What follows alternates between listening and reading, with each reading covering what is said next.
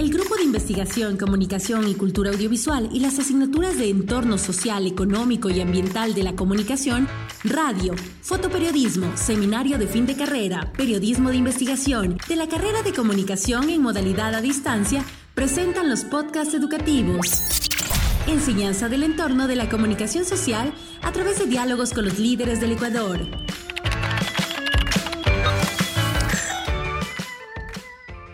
¿Cómo están? Buenas tardes, saludos con todos. Eh, bienvenidos a este espacio de entrevistas. Soy Denis Cabezas, estudiante del primer semestre de la carrera de Comunicación Social en la UTPL. Vivo en la ciudad de Riobamba y hoy les presento un breve diálogo con un importante exponente del periodismo chimboracense. Podcast educativos.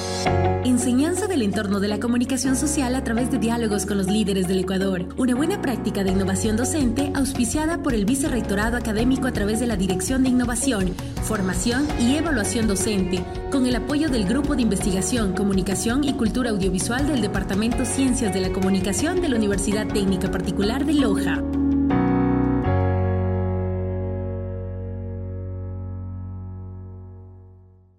Su respeto, credibilidad y frontalidad en, la, en el programa En la Mira le ha convertido en el periodista más influyente de esta provincia. Estoy hablando de Juan Pablo Gutiérrez. Bienvenido, estimado Juan Pablo.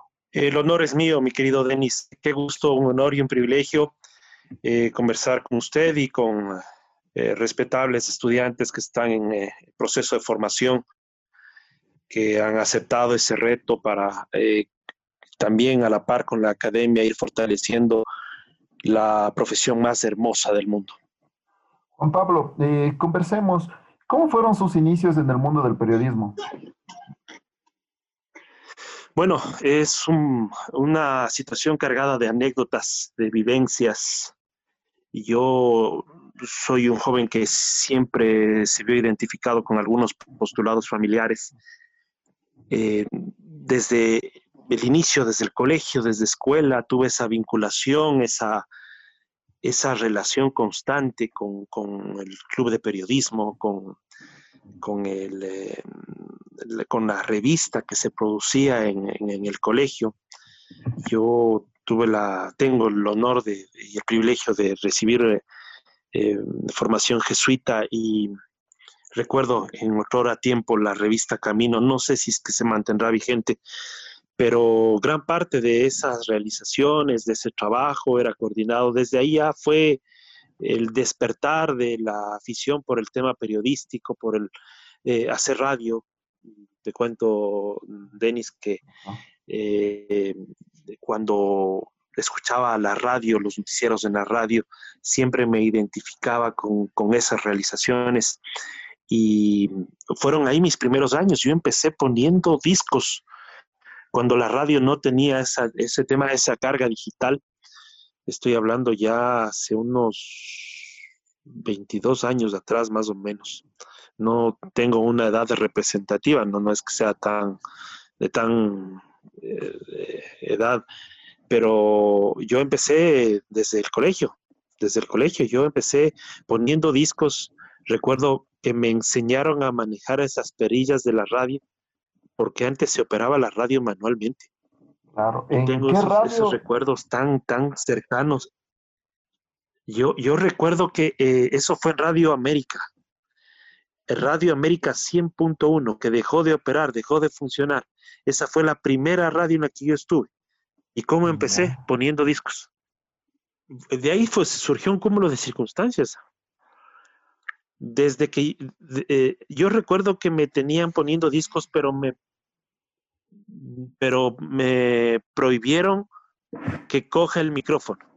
Me prohibieron así tajantemente. Recuerdo una vez muy, muy, con absoluta claridad lo recuerdo. Eh, justo ese día, hubo un día que yo llegué a la radio y ya tocaba el turno para poner los discos, para hacer la programación, porque antes, repito, la, las radios se manejaban manualmente. Si no es como ahora, cogías la computadora, dejas que no. Manualmente, los discos. Ya eran los compacts, ¿no? Pero esa radio, esa radio, inclusive, imagínate que tenía la tecnología de los discos de, de, acetato. y tenías que hacerle con la agujita y, la maniobra ahí para que salga justo la canción. O sea, era toda una, toda un rito. Y una tarde, el locutor de la tarde no había llegado y no había quien diga la hora en esa tarde. Entonces todo el mundo dice, bueno, digámosle que el hombre que pone los discos sea el que diga la hora. Y así fue mi primera incursión en la radio. Ah. Eh, indicando la hora y me pasé toda la tarde dando la hora y, era todo solemne, ¿no? Radio América le informa la hora, 15 horas, 3 de la tarde. Me acuerdo que esa era en, la, en horario de la tarde, porque salía del colegio, hacía mis tareas y me iba, me, iba a la radio a poner los discos. Aquel muchacho de la, de la radio, de aquel muchacho de la hora ya les gustó. No, será desenvuelto, no. Te vamos a dejar decir la hora, ya te quedas con la hora en la tarde, vas a decir la hora. Entonces yo, Radio América le informa la hora. 16 horas, tiempo de buena música. Ya le iba poniendo unas frasecitas, le iba haciendo un colorario. Entonces, yo, creo que uno nace para, para comunicar, o sea, uno nace ya con esa pasión, con ese entusiasmo, con, con esa versatilidad, con ese feeling, ¿no? Uno nace con eso, ya es parte de los, de los dones que Dios generosamente te comparte. Entonces le iba poniendo esas frases, no es que daba la hora, no, todo el mundo daba la hora, 15 horas, 3 de la tarde, y se acababa y no. Entonces, no, yo le cogí y le daba, son las 16 horas, tiempo exacto de buena música. por ahí salía el disco. ¿Y Entonces ya les fue gustando, ¿no? ¿Y cómo después incursionar en el tema del noticiero, después de pasar un tiempo ya eh, indicando la hora? ¿Cómo eh, llegó el momento de, que eh, ya conduzcas un programa, un noticiero dentro de, radio? Ya, eso fue después de la hora.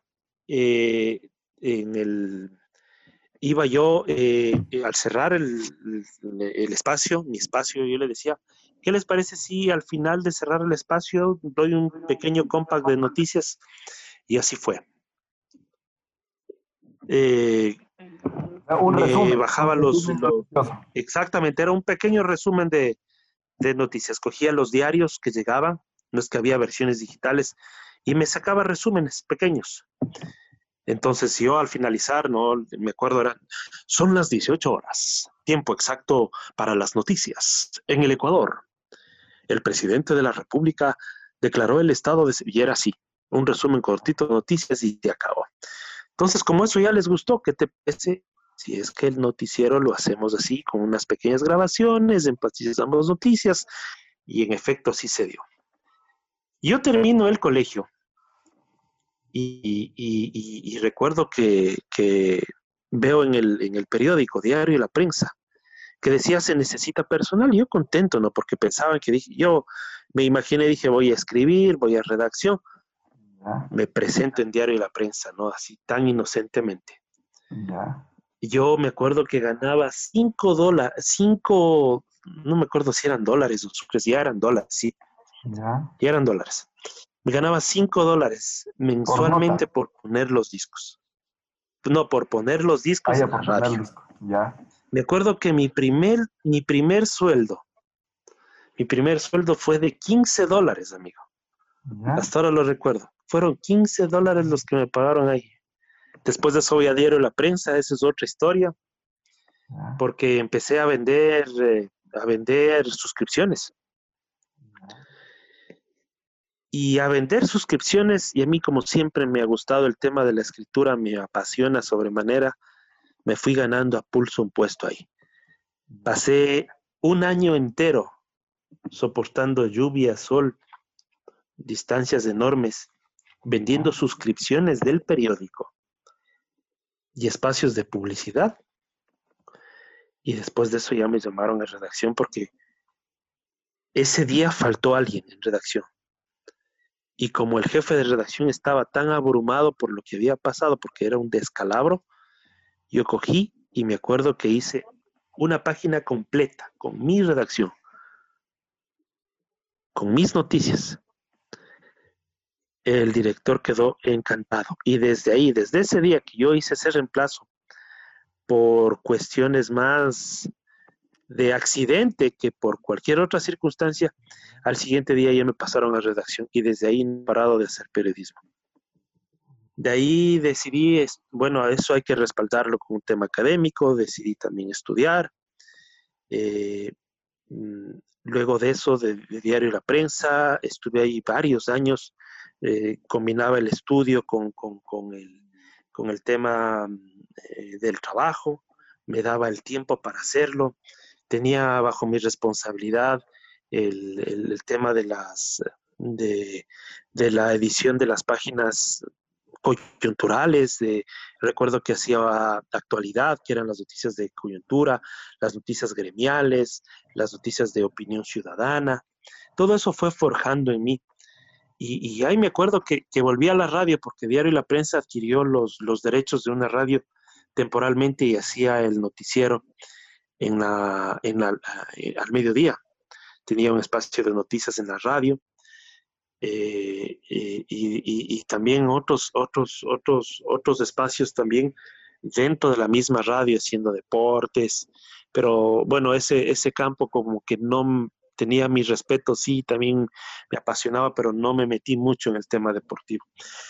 Y desde ahí el, pasé por radio, por televisión, eh, llegué a la Secretaría de Comunicación, em, he escrito, tengo libros publicados de mi autoría, tengo realizaciones, eh, el trabajo del polvorín que yo hice fue finalista del fue finalista de un concurso de periodismo nacional, eh, un libro que publiqué, eh, el primer libro que publiqué fue finalista también del concurso nacional de jóvenes escritores y el trabajo que hice yo en el tema del polvorín eh, me sirvió a mí para ser uno de los dos representantes ecuatorianos en la Bienal Iberoamericana de Comunicación que se realizó en Argentina y donde tuve la posibilidad de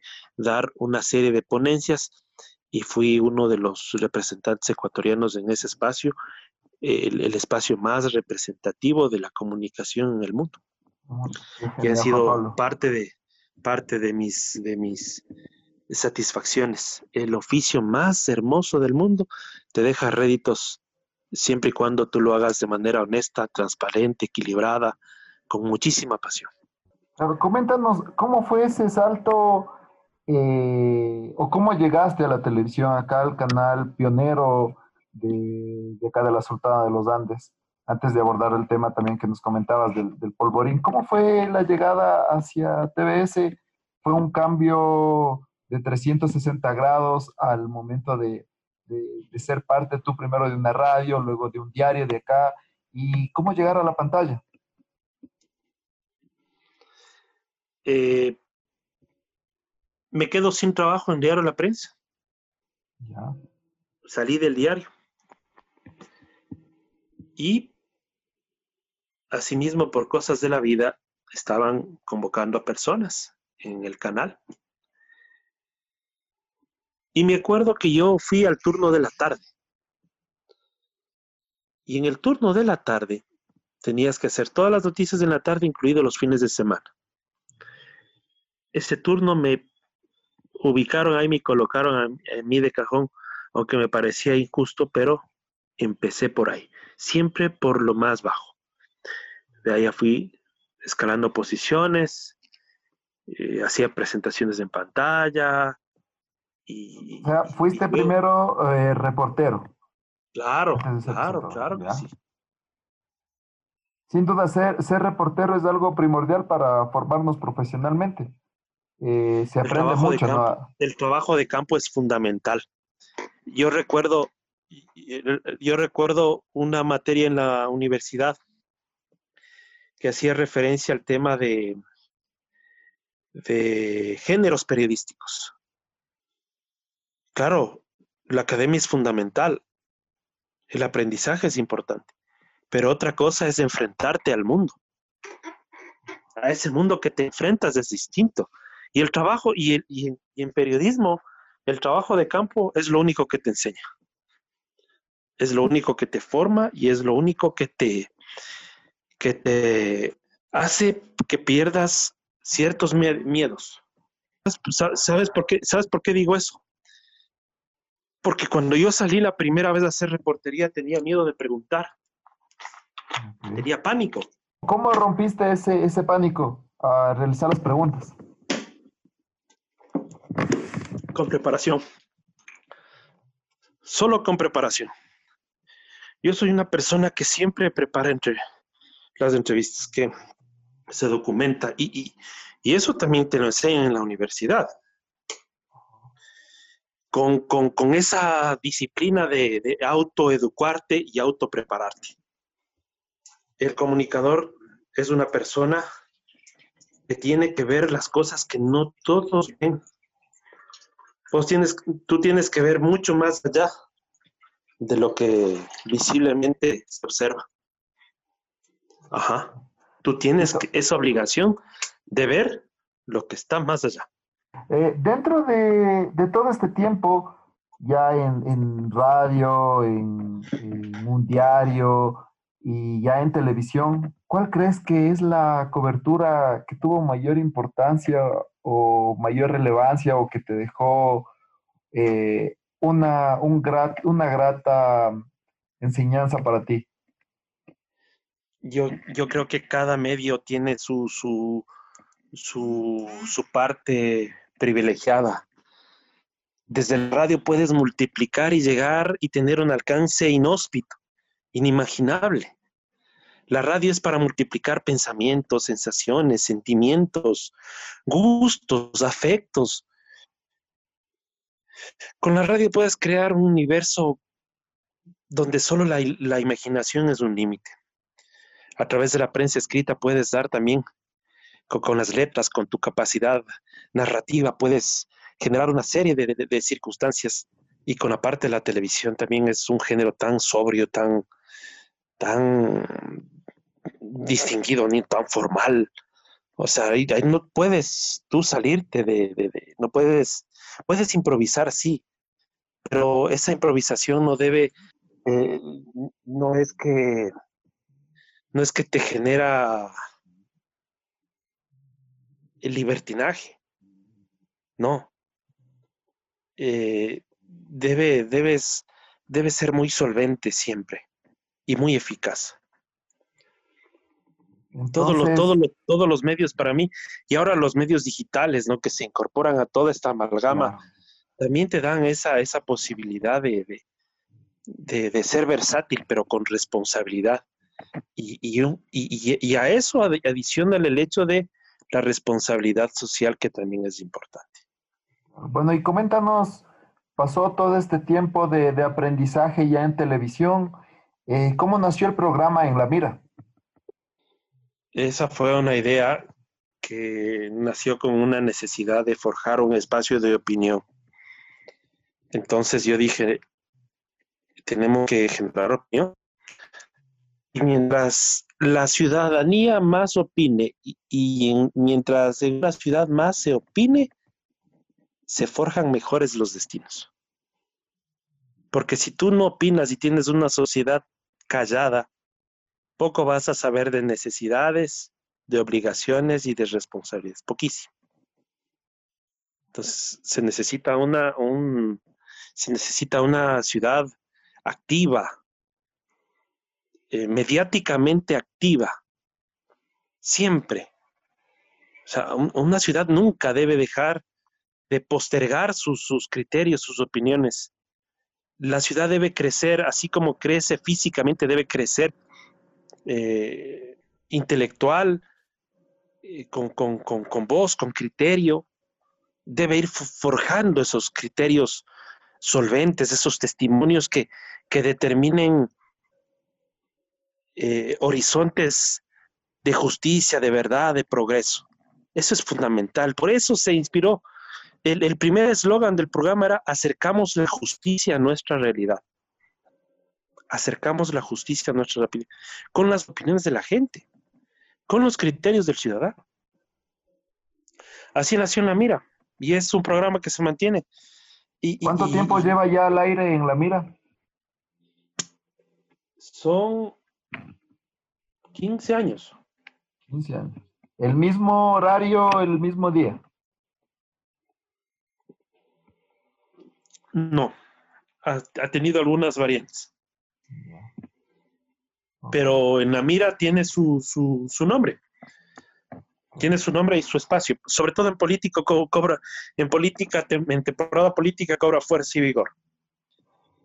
Por todo lo, que se ha generado. Claro. Eh, dentro de, los objetivos al, al proponer este, esta, este programa, estaba eh, que en la mira se convirtiera en el programa más influyente de acá en la provincia? Eh, Denis, cuando uno ejerce un, espacio de comunicación no debe hacerlo por el ego.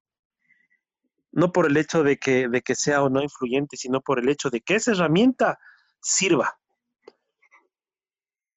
Y esa es la consigna. La gente te tiene que dar ese privilegio.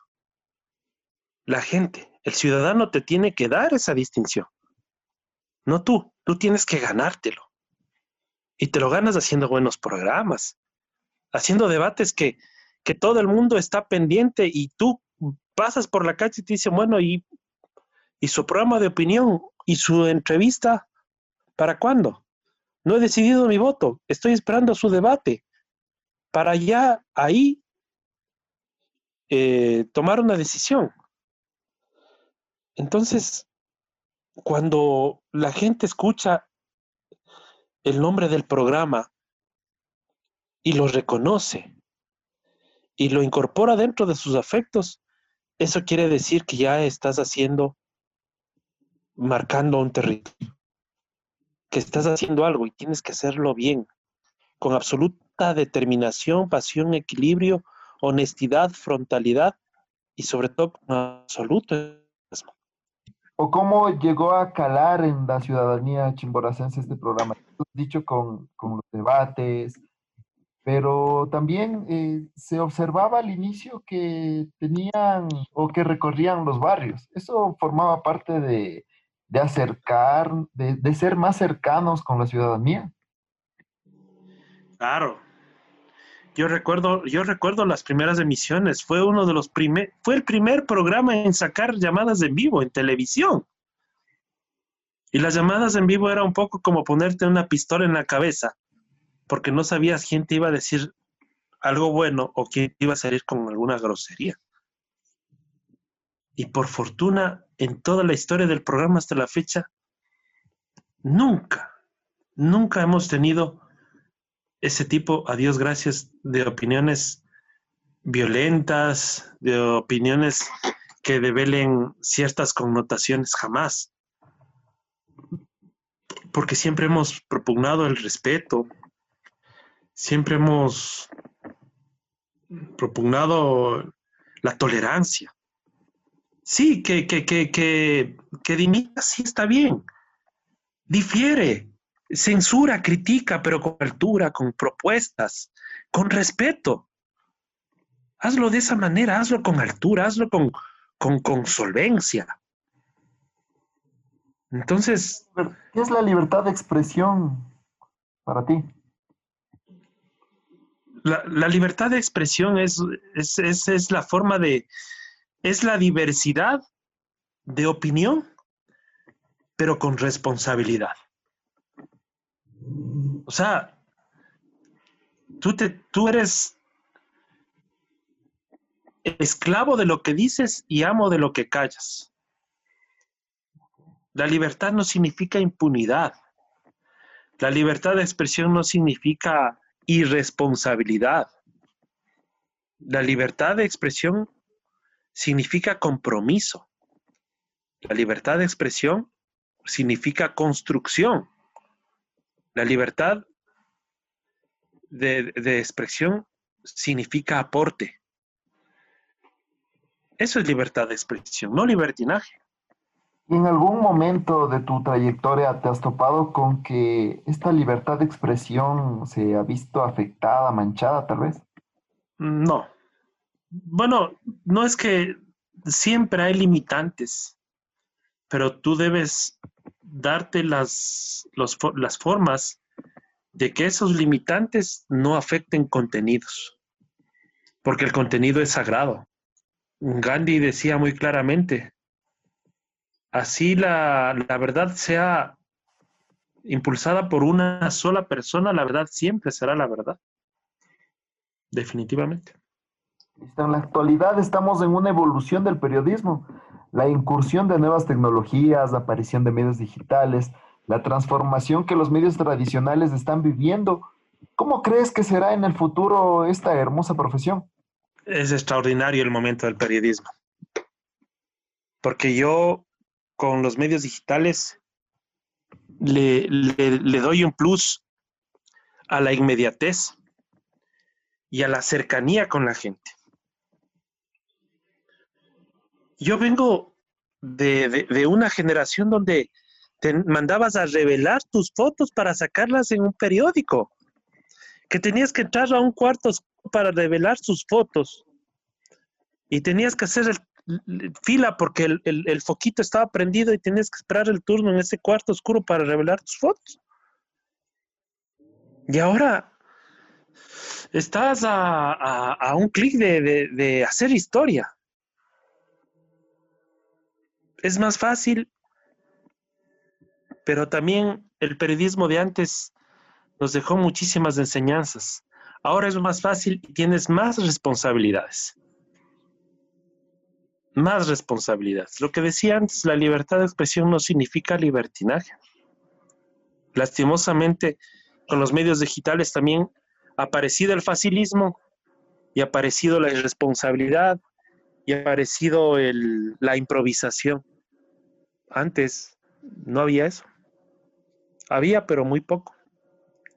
Ahora esta evolución, este cambio nos lleva a la necesidad de capacitarnos, de encontrar nuevos espacios, de actualizarnos y de acoplarnos a esta evolución. Necesariamente obligatoriamente. Y yo creo que los, las nuevas generaciones de periodistas tienen que formarse ahí, en esos escenarios.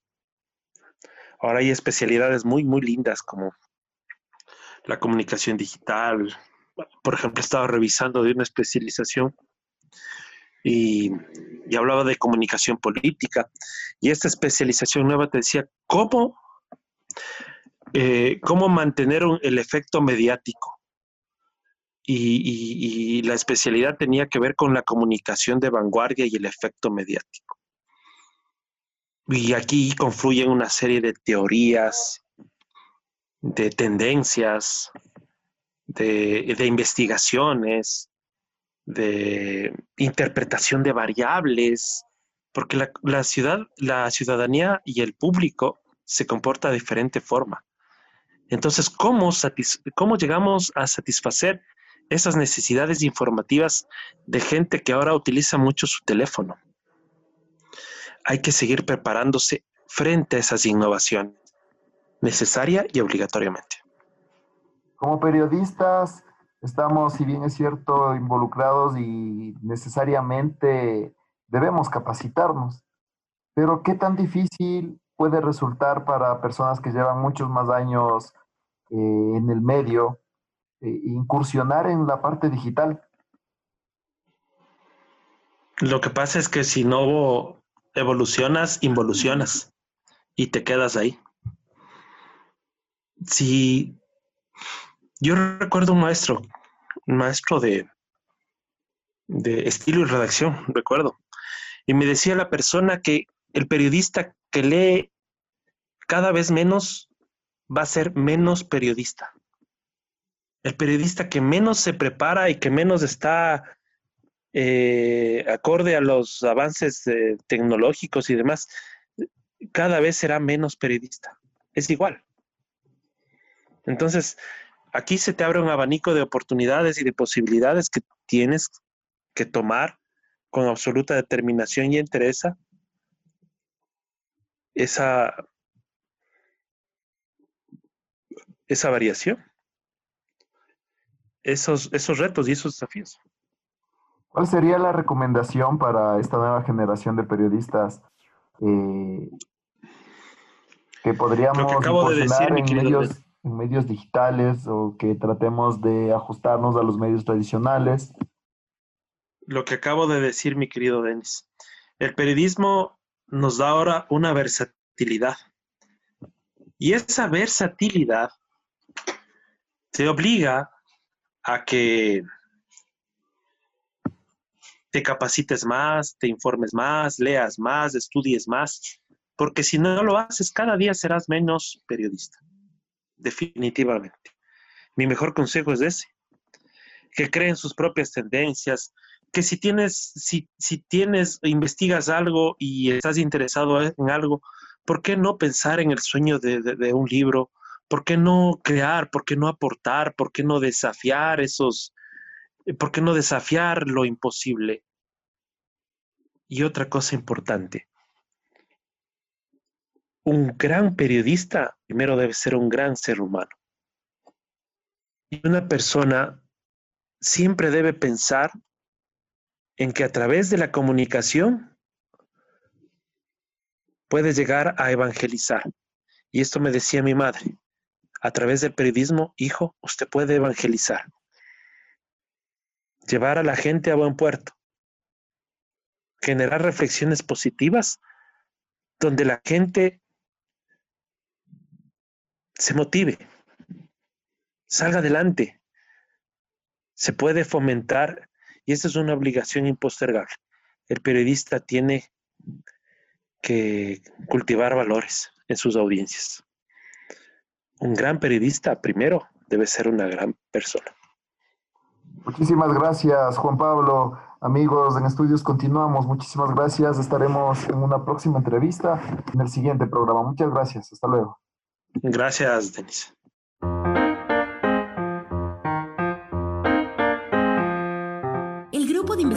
Comunicación y Cultura Audiovisual a través de las asignaturas de Entorno Social, Económico y Ambiental de la Comunicación, Radio, Fotoperiodismo, Seminario de Fin de Carrera y Periodismo de Investigación de la carrera de Comunicación presentó los podcasts educativos, enseñanza del entorno de la comunicación social a través de diálogos con los líderes del Ecuador.